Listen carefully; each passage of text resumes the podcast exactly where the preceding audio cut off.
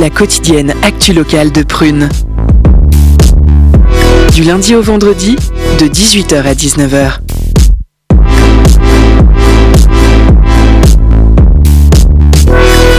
Bonjour à toutes et à tous, bienvenue dans Curiosité, votre émission d'actu quotidienne locale. Il est 18h et vous êtes bien sur Prune 92 FM. Vous ne reconnaissez peut-être pas ma voix et c'est bien normal, je suis Antoine et ravi d'être votre hôte pour l'émission de ce soir. Que vous soyez dans votre voiture, au travail ou que vous vous enfilez des saucissons à l'apéro, l'émission est faite pour vous. Nous allons passer une heure ensemble pour discuter, partager de la musique, parler cinéma mais également photographie. Au menu de ce soir, interview, chronique et anecdotes, vous allez adorer, enfin bon comme d'habitude. Petite anecdote avant de vraiment commencer l'émission, je vais vous parler d'un groupe de rock anglais, Napalm Death. Et pourquoi je vous parle d'eux? Eh bien parce qu'en 1989, ils ont sorti le titre You Suffer, on l'écoute tout de suite. Et vous pensez peut-être que c'est un extrait, mais non, c'est bien la musique en entier. Elle s'appelle You Suffer et dure exactement 1 seconde et 316 centièmes. On ne comprend pas les paroles et pourtant il y en a. You suffer but why? Tu souffres mais pourquoi? Et cette chanson a décroché sa place dans le Guinness Book des records pour la chanson la plus courte du monde. Le groupe d'ailleurs continue toujours de la jouer en concert. Voilà, vous en faites ce que vous voulez de cette info un peu inutile, mais bon, au moins vous le savez. Allez, c'est parti, je vous donne tout de suite le programme de curiosité d'aujourd'hui, comme d'habitude concocté par notre équipe de choc. Pour commencer, vous allez retrouver le grand entretien avec Perrine ainsi que ses deux invités, Marivonne Arouette et Catherine Pajot, membres de l'association France-Palestine Solidarité, en l'honneur de l'ouverture du Festival du film palestinien. Bonsoir à toutes les trois. Salut, bonsoir. Puis nous resterons dans le thème du 7e art grâce à la chronique cinéma de Morgane, le quatrième mur. Salut Morgane. Salut. Au milieu de cette émission, ce sera le temps du Zoom Actu, où Chloé recevra Noé et Léa pour nous parler d'une soirée au bar Le Plaisir, mêlant drag show, blind test et d'autres surprises à l'intention de l'association Mille Moustaches. Salut Chloé. Salut. Nous finirons en beauté cette émission culturelle avec un détour par la photographie grâce à Suvan et sa chronique Fermez les yeux, écoutez la photo. Salut Suvan. Salut. Il y aura également la fameuse pause cadeau avec Lola. Et puis, petite dédicace, comme d'habitude, à celui que vous n'entendez presque jamais, mais qui est toujours là, c'est Seb à la Réal. Salut Seb. Bonjour. On démarre sans plus attendre avec Perrine et ses invités. Vous êtes sur Prune, il est 18h02 et le grand entretien, c'est maintenant. Curiosité.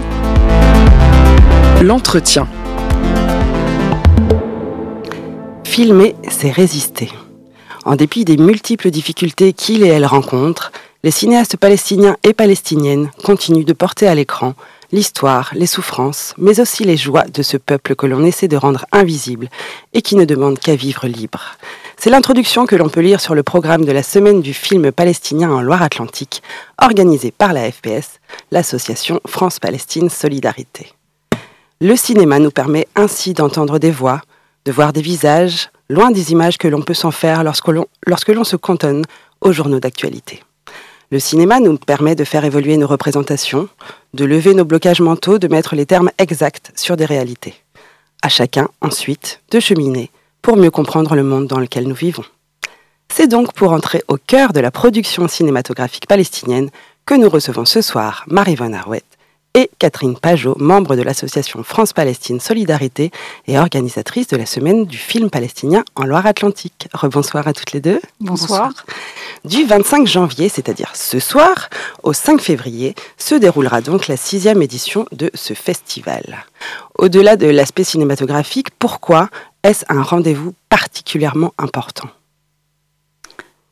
Alors c'est un rendez-vous important parce que euh, c'est un moyen euh, de euh, rencontrer et de présenter la création palestinienne qui est assez méconnue et pourtant qui est bien réelle.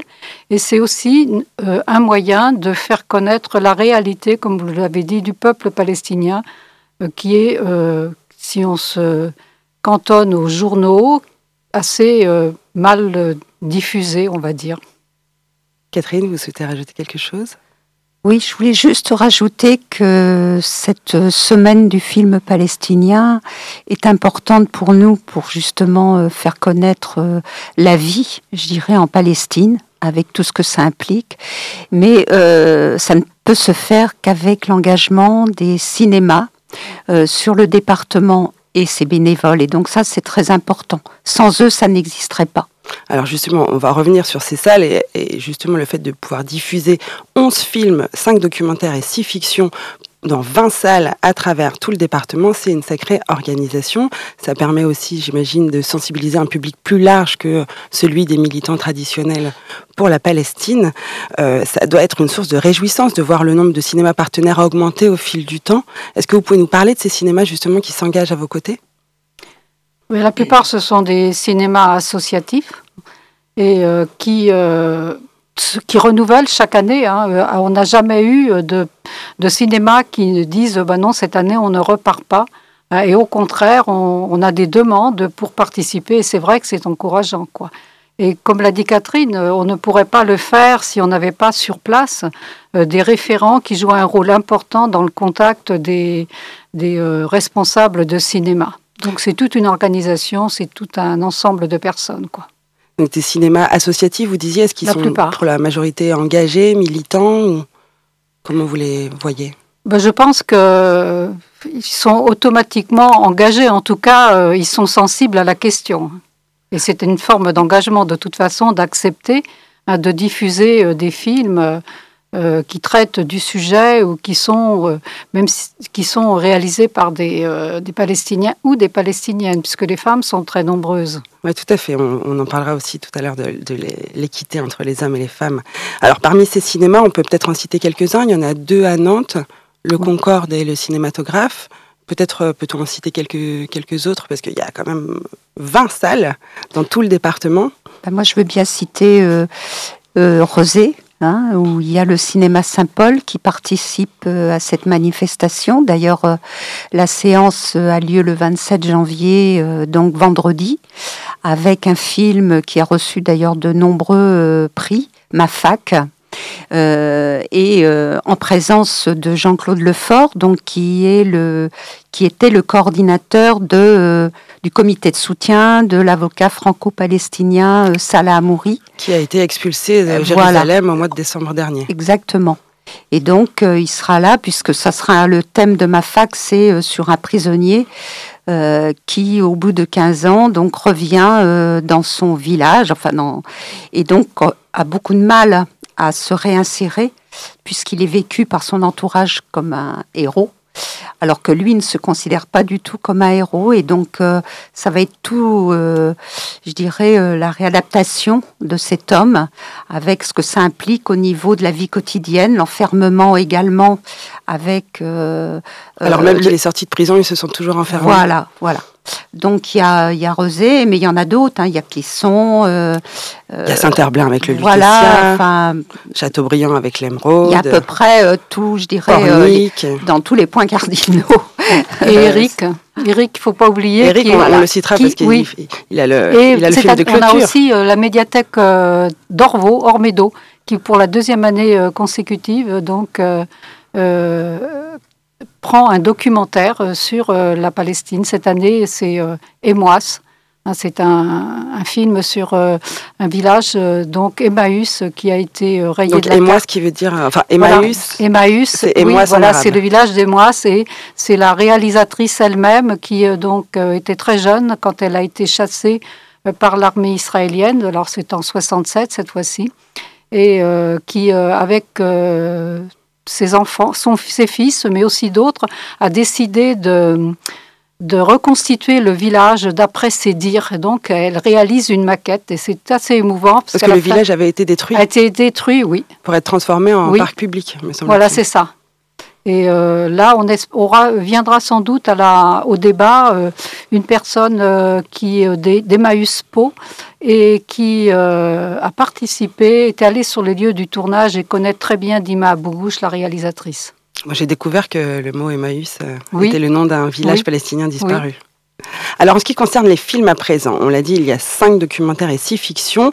Comment les sélectionnez-vous? Est-ce qu'il est y a des critères? Déjà, est-ce qu'il y a un nombre limité de films? Est-ce qu'il y a une parité homme-femme? Est-ce qu'il y a une équité entre documentaire et fiction?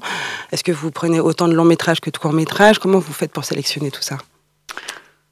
Alors, comment on fait euh, On n'a pas de, on n'a pas de On n'a pas de critères particuliers. On essaie de trouver des films, euh, justement, qui, le plus de réalisateurs palestiniens. Par contre, ça, c'est un, c'est un choix que l'on fait. Euh, certains ne sont pas du tout euh, euh, distribués en France. On en a à peu près la moitié dans le programme qui ne sont pas distribués. Donc, il faut contacter les, les réalisateurs, soit à Ramallah, soit ailleurs. Voilà, on n'a pas de et vous avez un comité de visionnage au sein de la FPS Oui, oui, oui. C'est-à-dire que la commission, euh, la commission euh, culturelle donc euh, se réunit, visionne des films, on en parle et puis on se décide. Donc c'est un travail collectif. Hein. Ça c'est important aussi de le souligner. et il, bon, il faut qu'on ait un consensus sur les, les, les films qu'on souhaite euh, projeter par la suite, enfin mettre dans la programmation. Mm. Alors vous l'avez dit, il y a des films qui ont été primés pour certains, euh, donc que vous pouvez trouver dans des festivals en, essayant de mm. piocher, mais vous avez aussi des filons avec la diaspora qui habite donc elle à l'étranger et aussi à Ramallah euh, en Palestine. Vous avez quand même plusieurs réseaux pour trouver justement ces films. Bah, c'est surtout les. on regarde sur les différents festivals parce qu'il y a plusieurs festivals du cinéma palestinien. Il y en a au Canada, il y en a. Et donc on regarde, il y en a également en France, hein, et, on regarde les, les, les enfin, ce qui est présenté, et puis à partir de cela, eh bien, on, on demande euh, à voir les films. Ce qui est la difficulté principale, souvent, c'est que beaucoup de films ne sont pas, euh, ne sont pas traduits en français. Donc c'est vous qui réalisez la, traduction? Non, on attend euh, parfois que la, traduction soit faite, hein, parce que... Vous n'avez pas les moyens, vous, au sein de FPS, de, faire ce travail, c'est la FPS qui finance, qui finance donc... Euh, Alors sur les 11 films, 7 sont produits ou coproduits en Palestine directement. Est-ce que vous pouvez me raconter votre relation aux réalisateurs, réalisatrices que vous contactez directement euh, en Palestine? Alors, alors, on a des contacts pas forcément direct. Si, par exemple, pour Between Heaven and Earth, euh, pas de contact direct avec euh, la réalisatrice, euh, comme on a Najwa Nadjar, mais le, distributeur et producteur se trouve être Monsieur Annie Korte, qui est son mari. Donc, on échange, on échange en anglais. Heureusement que c'est à l'écrit. Donc, et on demande à, à visionner les films. Donc voilà. Puis après, ben, on, comme ces films n'ont pas de distributeur en France, euh, on négocie avec eux les prix. J'imagine que de toute façon, euh, les réalisateurs et réalisatrices sont confrontés à pas mal de difficultés, notamment de financement, de mm-hmm. distribution, euh, de sortie en salle. Et je sais que votre souhait serait d'en faire venir quelques-uns, quelques-unes en France. Est-ce que vous pouvez me dire quelles difficultés vous rencontrez pour, pour les faire venir justement? Juste avant qu'on fasse une pause musicale. Déjà, la difficulté, c'est qu'ils puissent sortir hein, pour ceux qui, qui sont euh, dans les territoires de, de Cisjordanie ou, ou à Gaza. Euh, c'est compliqué d'avoir un visa, de pouvoir sortir. Donc, euh, Parce qu'ils ne peuvent pas aller à Tel Aviv. Voilà. Hein. donc ils, sont, obligés, de passer, par la Jordanie Voilà, exactement. Donc euh, déjà, et puis euh, il y a le financement. Donc comme disait Marivonne, hein, c'est des financements qui sont quand même assez euh, importants. Et bah, du coup, on est aussi nous limités nous-mêmes par ces financements. voilà, je ne sais pas si tu veux rajouter quelque chose, Marivonne. Bon, on, a, on, a, on en a fait venir quelques fois. Dima Abougou est venue, là, par exemple, celle qui a tourné Émoise. Euh, on a dû avoir une année aussi euh, Anne-Marie Jassir, qui est une grande réalisatrice euh, palestinienne. alors, ce qui, ce qui, quelquefois, pourrait être une chance, c'est quand les films sortent en France et qu'ils sont dans une tournée et qu'on puisse les avoir. Mais on en a eu d'autres. Hein, voilà, c'est ça. On a eu Raed Andoni. On en a. alors certains vivent, vivent en dehors de la Palestine, donc c'est cela, c'est plus facile de les faire venir. Bien sûr. Alors des rencontres, nous allons nous aussi en faire une pour notre pause musicale puisque je vous invite à présent à écouter Andalous, un titre de Ramzi Abouredouane, un artiste palestinien qui a réussi à sortir du camp de réfugiés dans lequel il a grandi, près de Ramallah, pour étudier le violon alto au Conservatoire régional d'Angers. Dans ce titre, il joue du bouzouk. Partez en voyage et on se retrouve tout de suite après.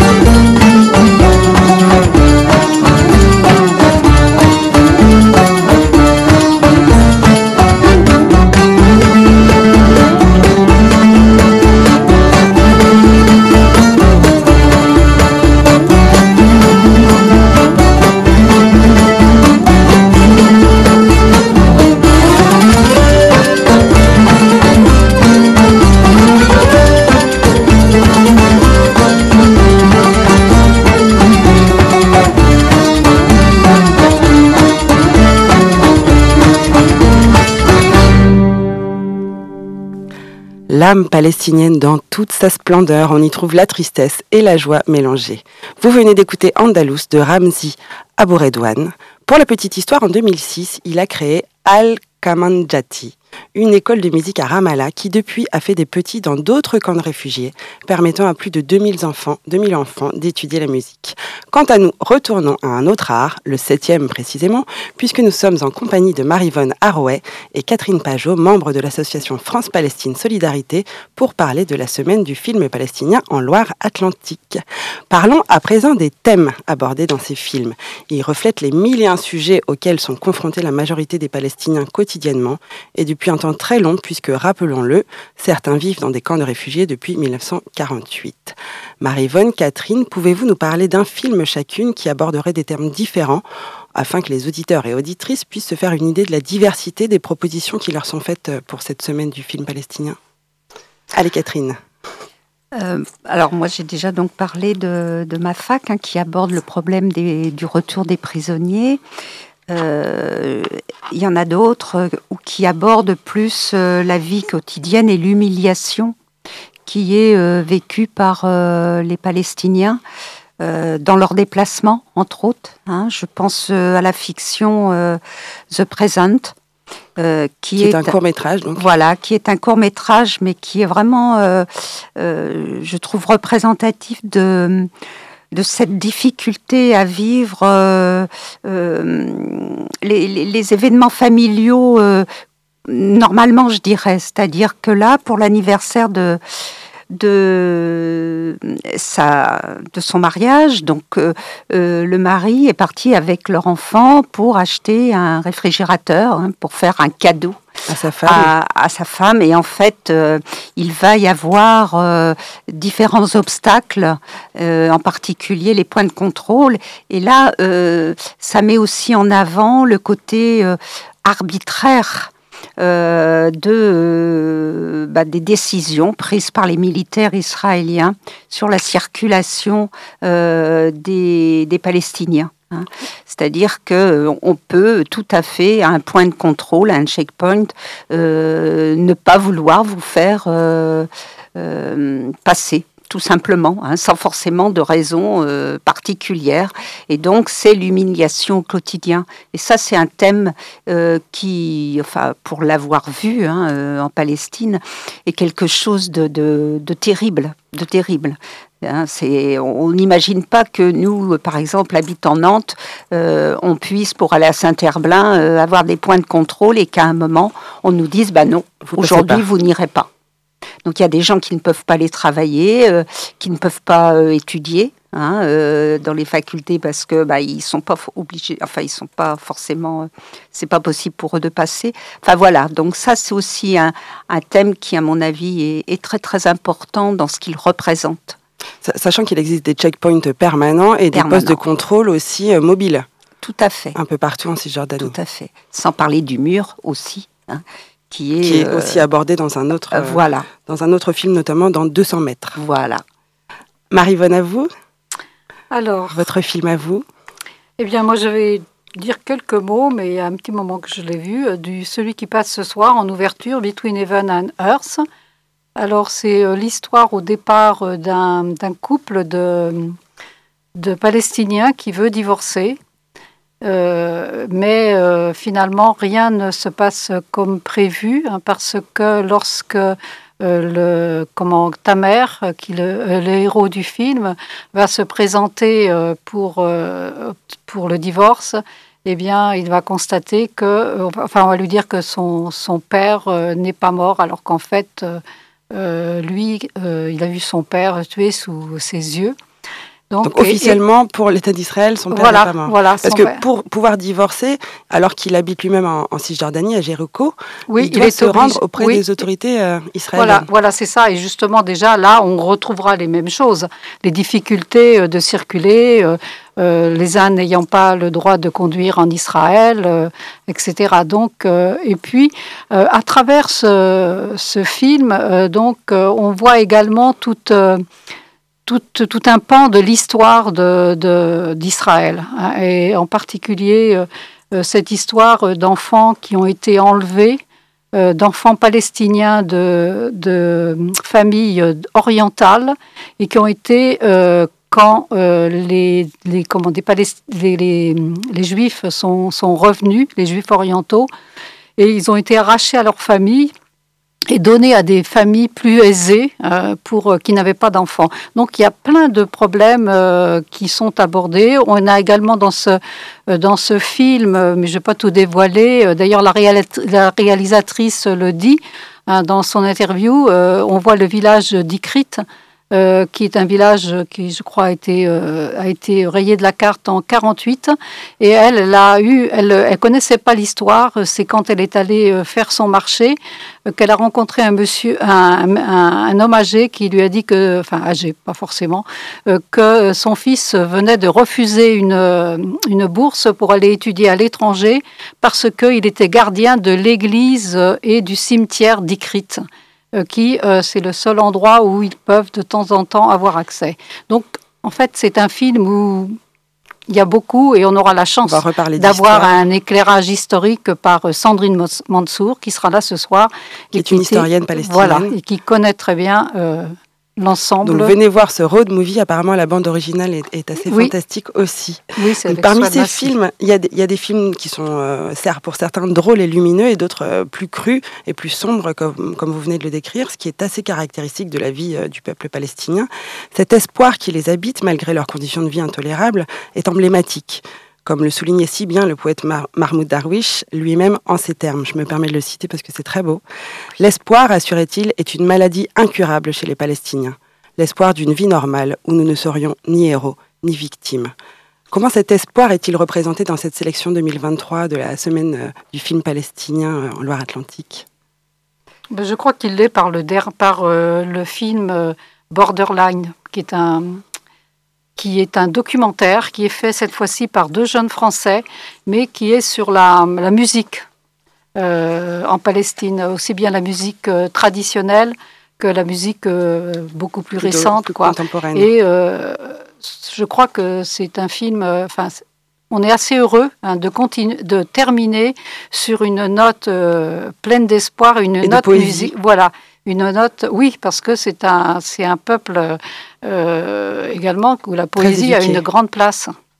Alors la cause palestinienne est universelle puisqu'elle est défendue par des citoyens du monde entier et s'ils n'ont pas forcément de légitimité à, le raconter par la fiction, le documentaire, lui, est un puissant moyen de témoignage. Parmi les 11 films que vous proposez, deux sont en effet réalisés par des Européens, celui dont vous venez de parler, un autre est réalisé par un Italien. Est-ce que vous pouvez nous en dire euh, deux mots? Euh, Ce film réalisé par l'Italien Emanuele Gerosa qui s'appelle One More Jump. Alors, euh, c'est sur euh, une discipline, c'est un jeune de Gaza hein, qui fait partie de, enfin qui pratique ce qu'on appelle le parcours et qui quand on saute d'un immeuble à un autre en faisant des, figures. Et qui cherche à, à partir, à quitter Gaza. Il réussira pour aller euh, concourir à, à, l'extérieur. Quoi. Et euh, je crois qu'il y a un autre jeune aussi, et c'est toujours le dilemme euh, partir ou rester. Quoi. Donc ça, c'est la grande question de ce film One More Jump. Alors, la semaine du film palestinien s'inscrit dans la palette d'actions diverses et variées de votre association. On, on en parlera, j'en parlerai peut-être à la fin pour dire un peu ce qui, qui peut se faire euh, au sein de la FPS. Je voudrais qu'on aborde juste avant de finir cet entretien euh, l'actualité, puisque en cette fin d'année 2022 et début 2023, on entend beaucoup parler euh, d'Israël, notamment depuis la formation d'un nouveau gouvernement dirigé par Benjamin Netanyahou, jugé le plus à droite de l'histoire d'Israël. Est-ce que vous pensez que les consciences se réveillent enfin? Le fait qu'on en entende parler, qu'il y ait aussi des manifestations à Tel Aviv, de nombreux Israéliens dans les rues, est-ce que pour vous les consciences se réveilleraient-elles enfin? Alors par rapport à la nouvelle situation, euh, je dirais que tant mieux qu'on en parle, parce que c'est assez rare que sur les, grandes euh, chaînes de radio, euh, la Palestine est abordée. On parle beaucoup d'Israël, comme au moment du Covid, hein, comme si c'était un, un, modèle. mais malheureusement, d'ailleurs, à ce moment-là, au niveau du Covid, les Palestiniens n'avaient rien pour se protéger. Ce sont des euh, citoyens de seconde zone. Euh, exactement. Et donc euh, là, effectivement, depuis ce, nouveau gouvernement, qui est encore plus à droite, c'est clairement des, des, attaques quotidiennes. il y a eu un nombre de morts, par exemple, en 2022. selon Amnesty International, c'est l'année où il y a le plus de morts depuis 2005. Euh, depuis, la fin de la dernière intifada. Exactement.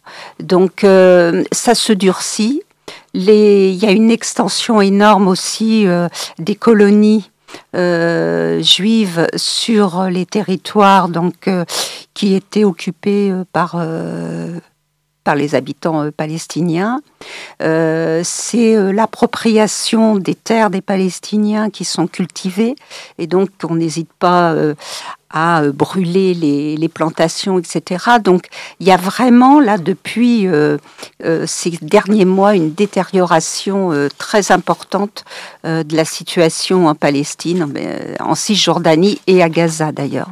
Et puisqu'on peut le préciser, dans, dans, cette coalition menée par Netanyahou, il y a quand même quatre partis d'extrême droite. Exactement. Qui sont pour la colonisation et qui sont anti-palestiniens. Exactement. Et maintenant, c'est dit très clairement, euh, les soldats ont le droit de tirer s'ils se sentent menacés. Donc un enfant, par exemple, de 12 ans qui euh, jette une pierre contre un soldat, euh, il peut lui tirer dessus parce qu'il se sent menacé, il ne sera pas poursuivi. Voilà. Il y a également au niveau des enfants, contre le droit international, beaucoup de détention d'enfants dans les prisons israéliennes. Euh, et qui sub. Voilà. Hein. Donc euh, oui, il y a une détérioration et quand même encore un grand silence euh, des gouvernements par rapport à cette... du monde entier. Oui. Espérons que euh, la solution viendra des citoyens du monde entier. C'est malheureusement la fin de notre entretien. Merci beaucoup Marie-Vonne Arouet et Catherine Pajot d'avoir répondu à mes questions sur Prune ce soir. Je rappelle que vous êtes toutes les deux membres de la FPS, l'association France-Palestine Solidarité, et organisatrice de la semaine du film palestinien en Loire-Atlantique, qui cette année fête son sixième anniversaire. Chères auditrices, chers auditeurs, la semaine du film palestinien, ça commence ce soir à 20h30 au Concorde. Vous pourrez y voir en avant-première Between Heaven and Earth, dont a parlé Marivonne, entre le paradis et la terre en français, et discuter ensuite avec Sandrine Mansour, l'historienne palestinienne. Pour la clôture, le dimanche 5 février, ne ratez pas le concert de Ramzi Abouredouane, dont vous avez entendu un titre pendant la pause, dans la ville d'Eric. Il suivra la projection du film Borderline, immersion musicale et poétique à travers le quotidien de quatre artistes aux styles musicaux bien différents.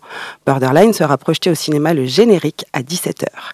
Si filmer est un acte d'existence pour les réalisateurs et réalisatrices palestiniens et palestiniennes, c'est aussi un acte de résistance. Résistance à une occupation qui dure depuis plus de 55 ans et devant laquelle il et elle ne capitulent pas, il et elle ne s'effacent pas. Il et elle sont là, dignes, bien vivants, et s'expriment par tous les moyens par lesquels ils parviennent à se faire entendre pour sauvegarder l'histoire et la culture de leur peuple. Le cinéma est un de ces moyens d'expression, alors dans les dix jours qui viennent, prêtez-leur des yeux et des oreilles attentives et rendez-vous à l'une de ces 30 séances qui s'annoncent passionnément émouvantes. Et surtout, n'oubliez pas, la solidarité se situe dans tous les actes de notre vie. Merci beaucoup Perrine et encore merci euh, Marie-Yvonne et, Catherine d'être venues. C'était un plaisir que vous veniez nous parler du, Festival du cinéma palestinien. On va enchaîner avec euh, Morgane et sa chronique cinéma, le quatrième mur. Aujourd'hui, Morgane va vous donner envie de se plonger ou de se replonger dans le cinéma français ou francophone.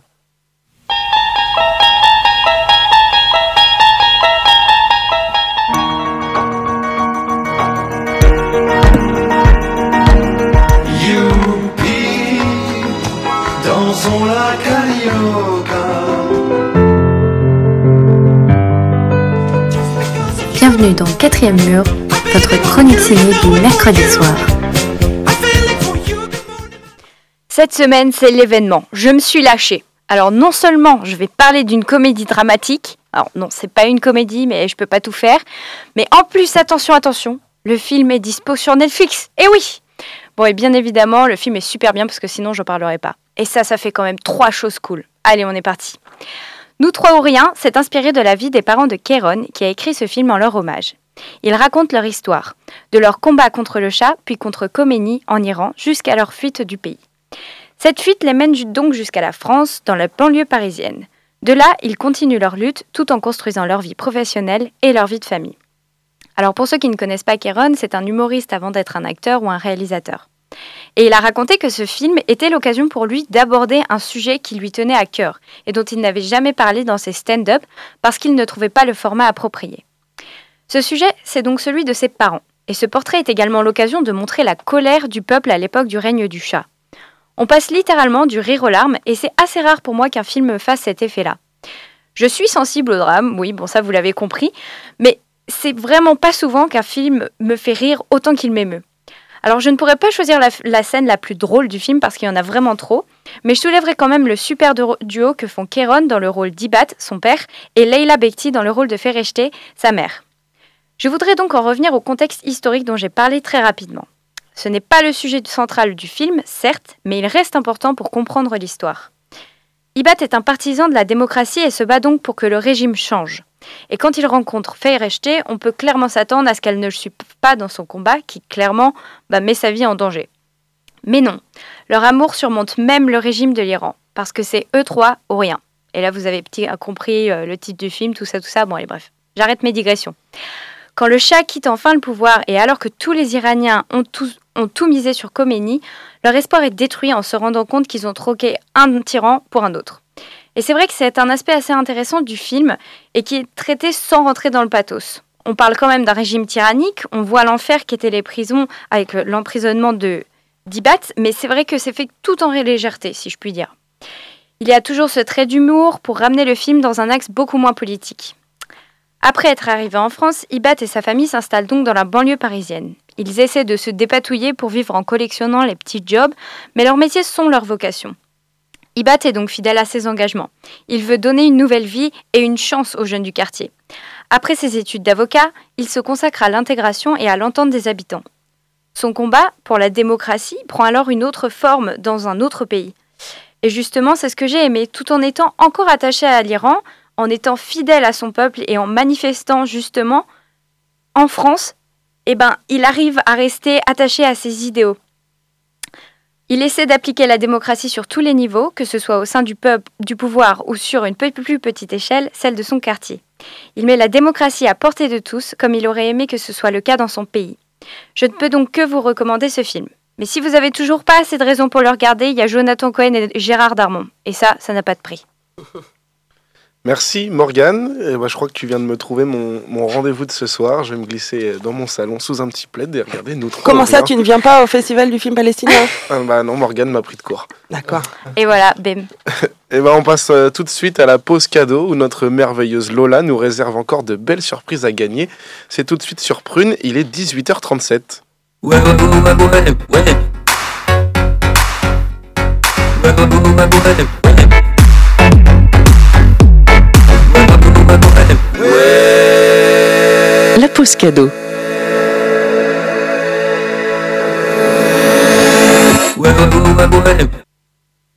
Ce soir, Prune te fait gagner des CD pour l'album Colors in the Backyard de Neige, album entièrement euh, créé euh, seul.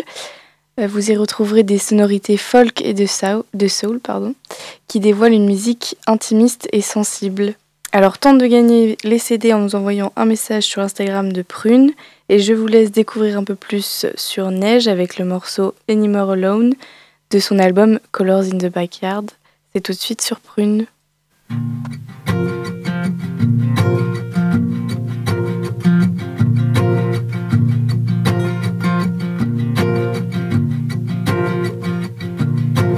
How am I supposed to understand? The light, in the heavens. Is it a feeling or a truth that all the world is hurting? When I close my eyes, that the night comes.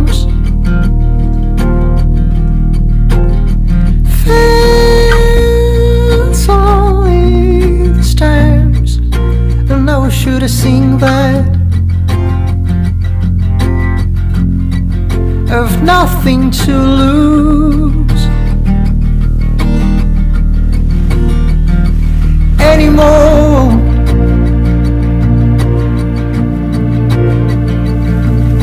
Take a breath, sometimes hard, but it's maybe the only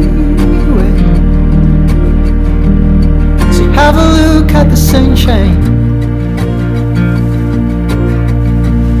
Raising your head towards the light. Never light gives you a smile. You gotta take it as you can. Wishes are all in the heavens.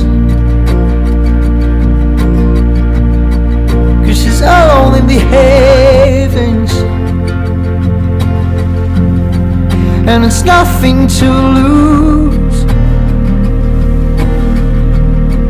It's nothing to lose. It's nothing to lose. Anymore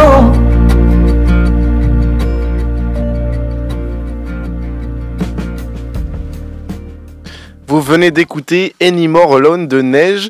Et donc n'oubliez pas de participer pour gagner le cadeau de ce soir en envoyant un message sur le compte Insta de Prune.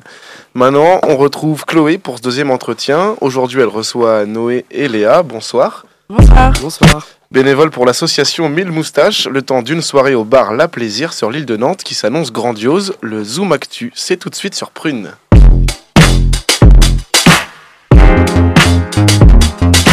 Curiosité le Zoom Actu. Bonsoir Noé et Léa. Bonsoir. Bonsoir. Tous les deux étudiants, vous êtes en parallèle très impliqués dans le bénévolat et les luttes communautaires. Et pour aller plus loin dans votre engagement, vous avez décidé de mettre en place votre propre projet, une soirée cabaret pour soutenir une cause. Au programme Blind Test, Drag Show et Boom, la participation est libre et les bénéfices iront à l'association Mille Moustaches, association qui vient en aide aux animaux abandonnés pour leur trouver une nouvelle famille. Commençons par le commencement de votre projet. Comment vous avez vu euh, l'idée de cette soirée euh, engagée? Euh, bah, Je commence, je pense. moi, ça fait assez longtemps que je voulais faire une soirée caritative parce que le monde drague, les soirées communautaires, c'est quelque chose qu'on fréquente beaucoup avec, avec Léa. Et donc, je t'ai dit, tiens, pour une fois, je peux organiser quelque chose. Et j'ai pas envie de le faire pour ma pomme. et donc, du coup, Mille Moustache, c'est une asso qu'on fréquente tous les deux depuis assez longtemps, qui a eu des gros soucis notamment euh, en ce début d'année avec beaucoup d'abandon. Et donc du coup, on a voulu leur venir en aide euh, en organisant ça. Donc voilà. Ok, super. Et pourquoi avoir choisi du coup euh, cette forme de soirée cabaret? C'est ça qui est venu en priorité avant le... Bah en fait c'est c'était enfin la facilité entre guillemets c'est ce qu'on connaît le mieux c'est ce qu'on aime faire et en fait on s'est dit bah nous on aime trop aller à ce type de soirée du coup bah autant faire profiter les autres et et voilà, et surtout qu'on avait pas mal de contacts d'artistes qui pouvaient faire, euh, bah, pouvaient remplir une programmation en fait qui nous plaisait. Donc du coup, bah, c'est la, formule qu'on a choisie. Avant de créer votre propre projet, du coup, vous êtes très impliqué dans des associations, dans des actions bénévoles. Est-ce que vous pouvez nous, nous raconter un peu vos différents engagements? Vous avez parlé du coup de Mille Moustaches. Alors du coup, on est tous les deux à Mille Moustaches. Moi, ça va faire à peu près un an et quelques. Je sais pas pour toi, Léa. Ouais, c'est pareil, ça va faire presque, voilà, presque deux ans là. Ouais. Et euh, à côté de ça, moi, j'ai été bénévole très longtemps dans d'autres assos, euh, que ce soit à Nantes ou d'un point de vue national, euh, notamment à Nozick, qui est le centre LGBT de Nantes. Léa a été un peu aussi. j'ai été au bureau pendant un an. Et puis en parallèle de ça, j'ai aussi je sais pas ce que j'ai fait d'autre. J'ai été bénévole en asso euh, et à la fac. Du coup, pour toi bah, moi, en fait, c'est pareil. Le bénévolat, c'est un peu une histoire de famille. J'ai fait ça depuis très longtemps, que ce soit dans des, associations sportives euh, ou sinon, bah, dans Nantes, euh, plus des luttes qui me tiennent personnellement à cœur, donc les luttes communautaires ou alors tout ce qui est sur les, les combats féministes, les luttes anti-LGBT-phobie, etc. Donc euh, voilà, que ce soit des associations ou des collectifs, euh, je suis assez impliquée, ça prend pas mal de mon temps et ça me tient à cœur. Comment vous avez fait le choix du coup de l'association qui recevra les bénéfices de la soirée? Parce qu'il y en a une multitude d'associations euh, avec des luttes variées. Qu'est-ce qui vous a fait choisir Mille Moustaches plutôt qu'une autre? Bah en fait tout simplement parce que c'est quand même une asso dans laquelle on, on est assez impliqué. On a été tous les deux famille d'accueil, Noël l'est encore actuellement. Et euh, bah, c'est en fait une asso avec qui euh, bah, ça marche super bien. Enfin, je pense qu'on se sent tous les deux bien dedans. Et euh, c'est surtout bah, une asso qui est assez jeune dans sa création, qui est assez jeune dans son fonctionnement aussi, avec les bénévoles qui, qui gèrent l'association. Et en fait, on s'est dit, bah, il y a beaucoup, beaucoup de soirées en fait qui sont organisées pour des associations de la communauté LGBT ou voilà. Et du coup, on s'est dit bah pourquoi pas faire pour cet asso que, qui quand même a besoin d'argent. Mais euh, voilà, je pense que les deux se complètent parce que c'est un milieu qui est quand même euh, bah, hyper festif, hyper chouette. Et voilà, le milieu, tout le monde aime à peu près les animaux.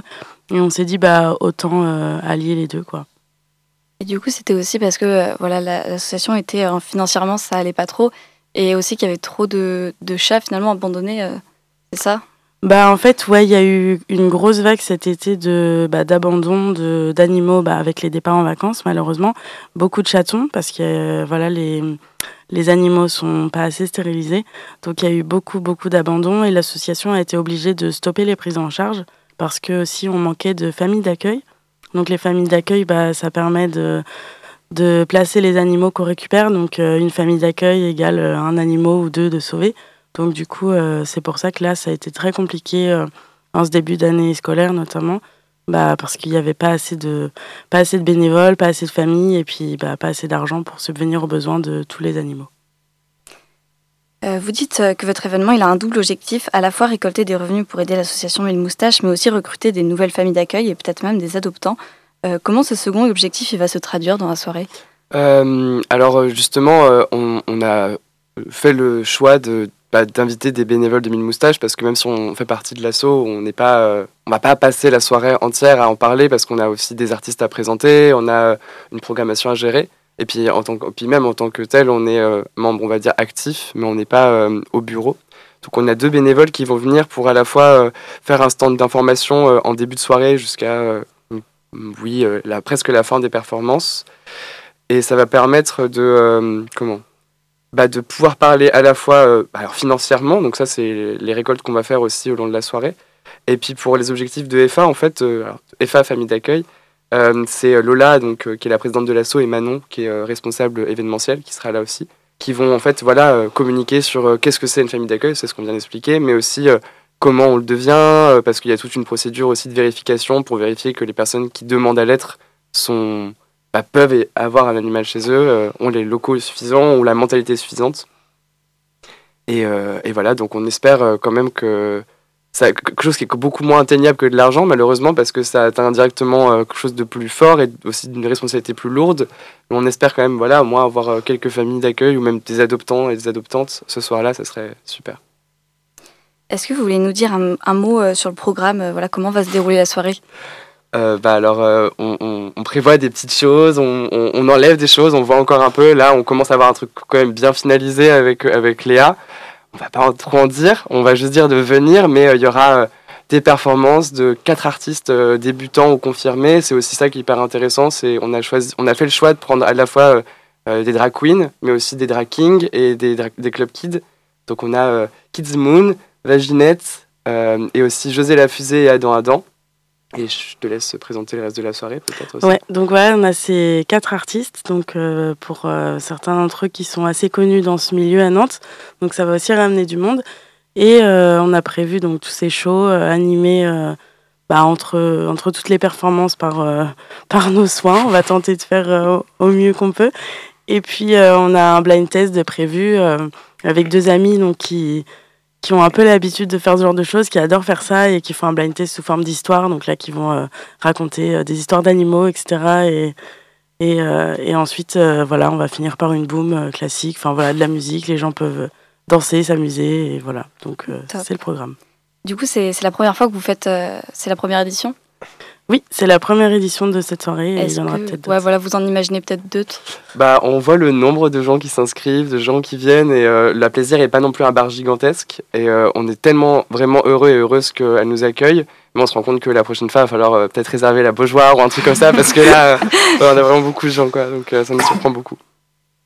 Et du coup, est-ce que pour d'autres d'autres éditions, vous imaginez peut-être d'autres associations, d'autres causes euh, bah, Pourquoi pas, en fait. Euh, ça a déjà été fait à Nantes. Enfin, à, titre personnel, on avait déjà organisé une soirée euh, avec des amis, donc qui s'appelait la soirée anti-patriarcat. Et c'était pour, pour aider les, les, collages féministes de Nantes, qui étaient face à un procès voilà, qui, qui a eu lieu dernièrement. Et, et, du coup, voilà, on se dit que c'est une bonne chose, en fait, d'allier bah, le plaisir d'une soirée et en même temps euh, bah, d'aider euh, des associations, des collectifs du territoire. Surtout qu'en plus, euh, bah, les gens déjà en général, quand ils viennent à ce type de soirée, on, met un prix libre pour soit rémunérer, les artistes ou le fonctionnement de la soirée. Donc en fait, voilà, il faut que les gens qui performent et qui soient acteurs de la soirée acceptent d'être rémunérés très peu ou pas du tout. Mais voilà, déjà, les, pour les, les, les gens qui viennent, ça change pas grand-chose on donne un petit peu de sous et ça revient euh, à une cause. Super, merci beaucoup à vous deux. Merci. Merci. Le cabaret aux mille moustaches, c'est donc vendredi soir au bistrot La Plaisir. Alors si vous aimez allier fête et soutien aux associations, vous savez où sortir ce week-end. Et si vous hésitez à adopter un chat, un chien ou peut-être un lapin, alors déjà hésitez un peu plus, réfléchissez-y à deux fois. Et si vous en êtes bien sûr, vous pouvez consulter les animaux à l'adoption sur le site de l'association Mille Moustaches. Merci Chloé, merci à tes deux invités pour ce Zoom Actu. Vous savez ce qu'il vous reste à faire si vous voulez sortir mercredi. Avant de conclure cette émission, petite interlude musicale avec RuPaul et son titre Catwalk avant de se plonger dans le monde de la photographie avec Suvan.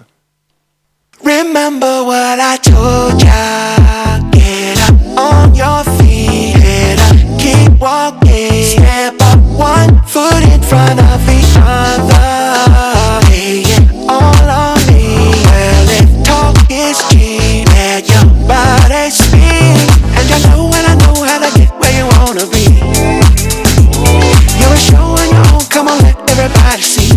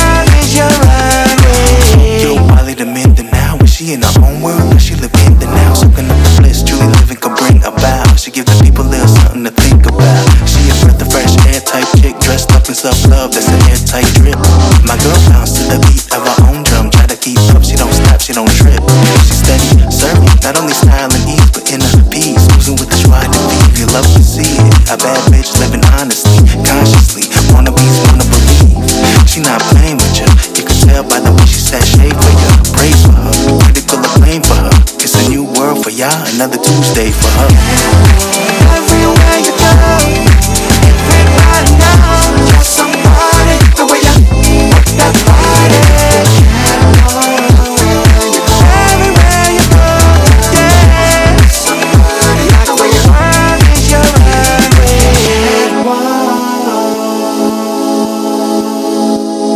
C'était donc Catwalk de RuPaul et comme promis on se retrouve avec Suvan pour sa rubrique Fermez les yeux et écoutez la photo.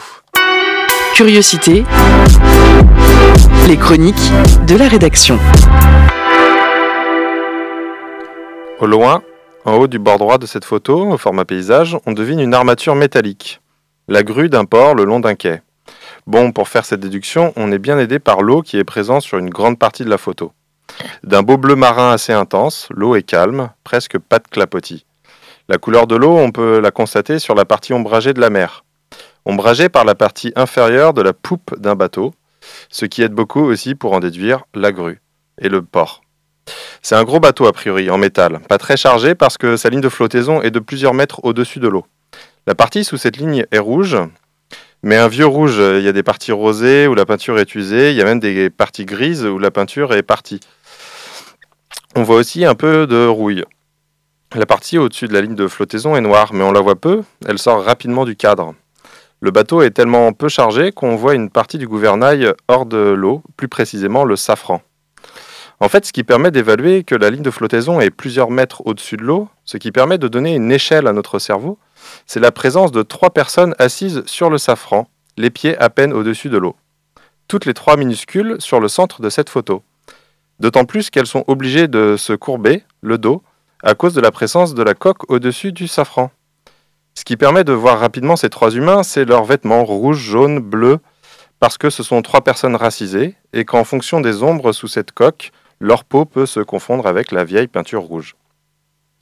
Cette photo a été prise fin novembre par les services de sauvetage espagnols aux îles Canaries. Il s'agit de trois Nigérians qui ont passé plus de 11 jours sur ce safran entre Lagos et les Canaries. 11 jours sur le safran d'un pétrolier au niveau de l'eau, sous la coque. La photo m'a profondément marqué. Mais en réalité, on peut difficilement comprendre ce que représente un tel voyage sans en faire l'expérience. C'est tellement hors norme que ça en devient difficilement compréhensible pour notre cerveau. Un peu comme euh, quand on parle de la fortune de milliardaires en plusieurs centaines d'années SMIC, pour essayer de se représenter un peu la chose. Il y a un peu plus d'un an, dans le cadre de mon travail de photojournaliste, je me suis retrouvé pendant 24 heures en garde à vue. 24 heures enfermé dans 5 mètres carrés à n'avoir absolument rien à faire. Ça m'a paru interminable. Et pourtant, je pouvais demander à sortir pour aller aux toilettes. J'avais un matelas de fortune. Je pouvais me tenir debout et faire quelques pas. Il y avait deux, trois repas, collation, par jour et de l'eau. Et j'avais pas besoin de faire attention aux variations d'angle du safran, pas le dos constamment courbé sous la coque. J'étais pas au milieu ou presque de l'océan avec aucune terre en vue. J'avais pas à devoir éviter de tomber dans ce même océan et tout ce qu'on peut même pas imaginer. Migrer dans de telles conditions n'est pas rare. C'est même de plus en plus fréquent selon les ONG. Ainsi, le passage de migrants et migrantes par les Canaries est devenu très important depuis que le cimetière méditerranéen est très contrôlé. Sur une des routes les plus meurtrières du globe, entre 2020 et 2021, le nombre de disparus tentant de rejoindre l'Espagne a augmenté de 100%, pour atteindre 4400 personnes, enfants compris, soit plus de 12 êtres humains par jour en moyenne. Et quand ces humains survivent au voyage, bien souvent ils sont rapidement renvoyés à la destination de départ, comme ces trois hommes qui ont été expulsés dès le lendemain sur le même navire vers Lagos. C'est abject. Une gestion politique inhumaine, dispendieuse et vouée à l'échec, parce que de telles photos et récits rappellent que ces êtres sont prêts à perdre leur vie pour tenter la traversée. Et comme a dit Rémi Donadieu, la photographie est un art muet, et de cet art muet naît une photographie parlante. Merci. Merci Suvan, merci, on a hâte de te retrouver dans l'émission pour que tu nous racontes encore des photos. Et voilà, votre émission Curiosité touche à sa fin. Comme chaque semaine, vous pouvez retrouver le podcast de l'émission sur le site de Prune. Retrouvez Curiosité dès demain à 18h avec une émission du jeudi placée sous le signe de la musique. Demain, nous recevons Alice H pour une session live en studio. Tout de suite sur Prune, c'est le Labo des Savoirs qui démarre, l'émission scientifique activatrice de Synapse. Restez à l'écoute et bonne soirée sur Prune.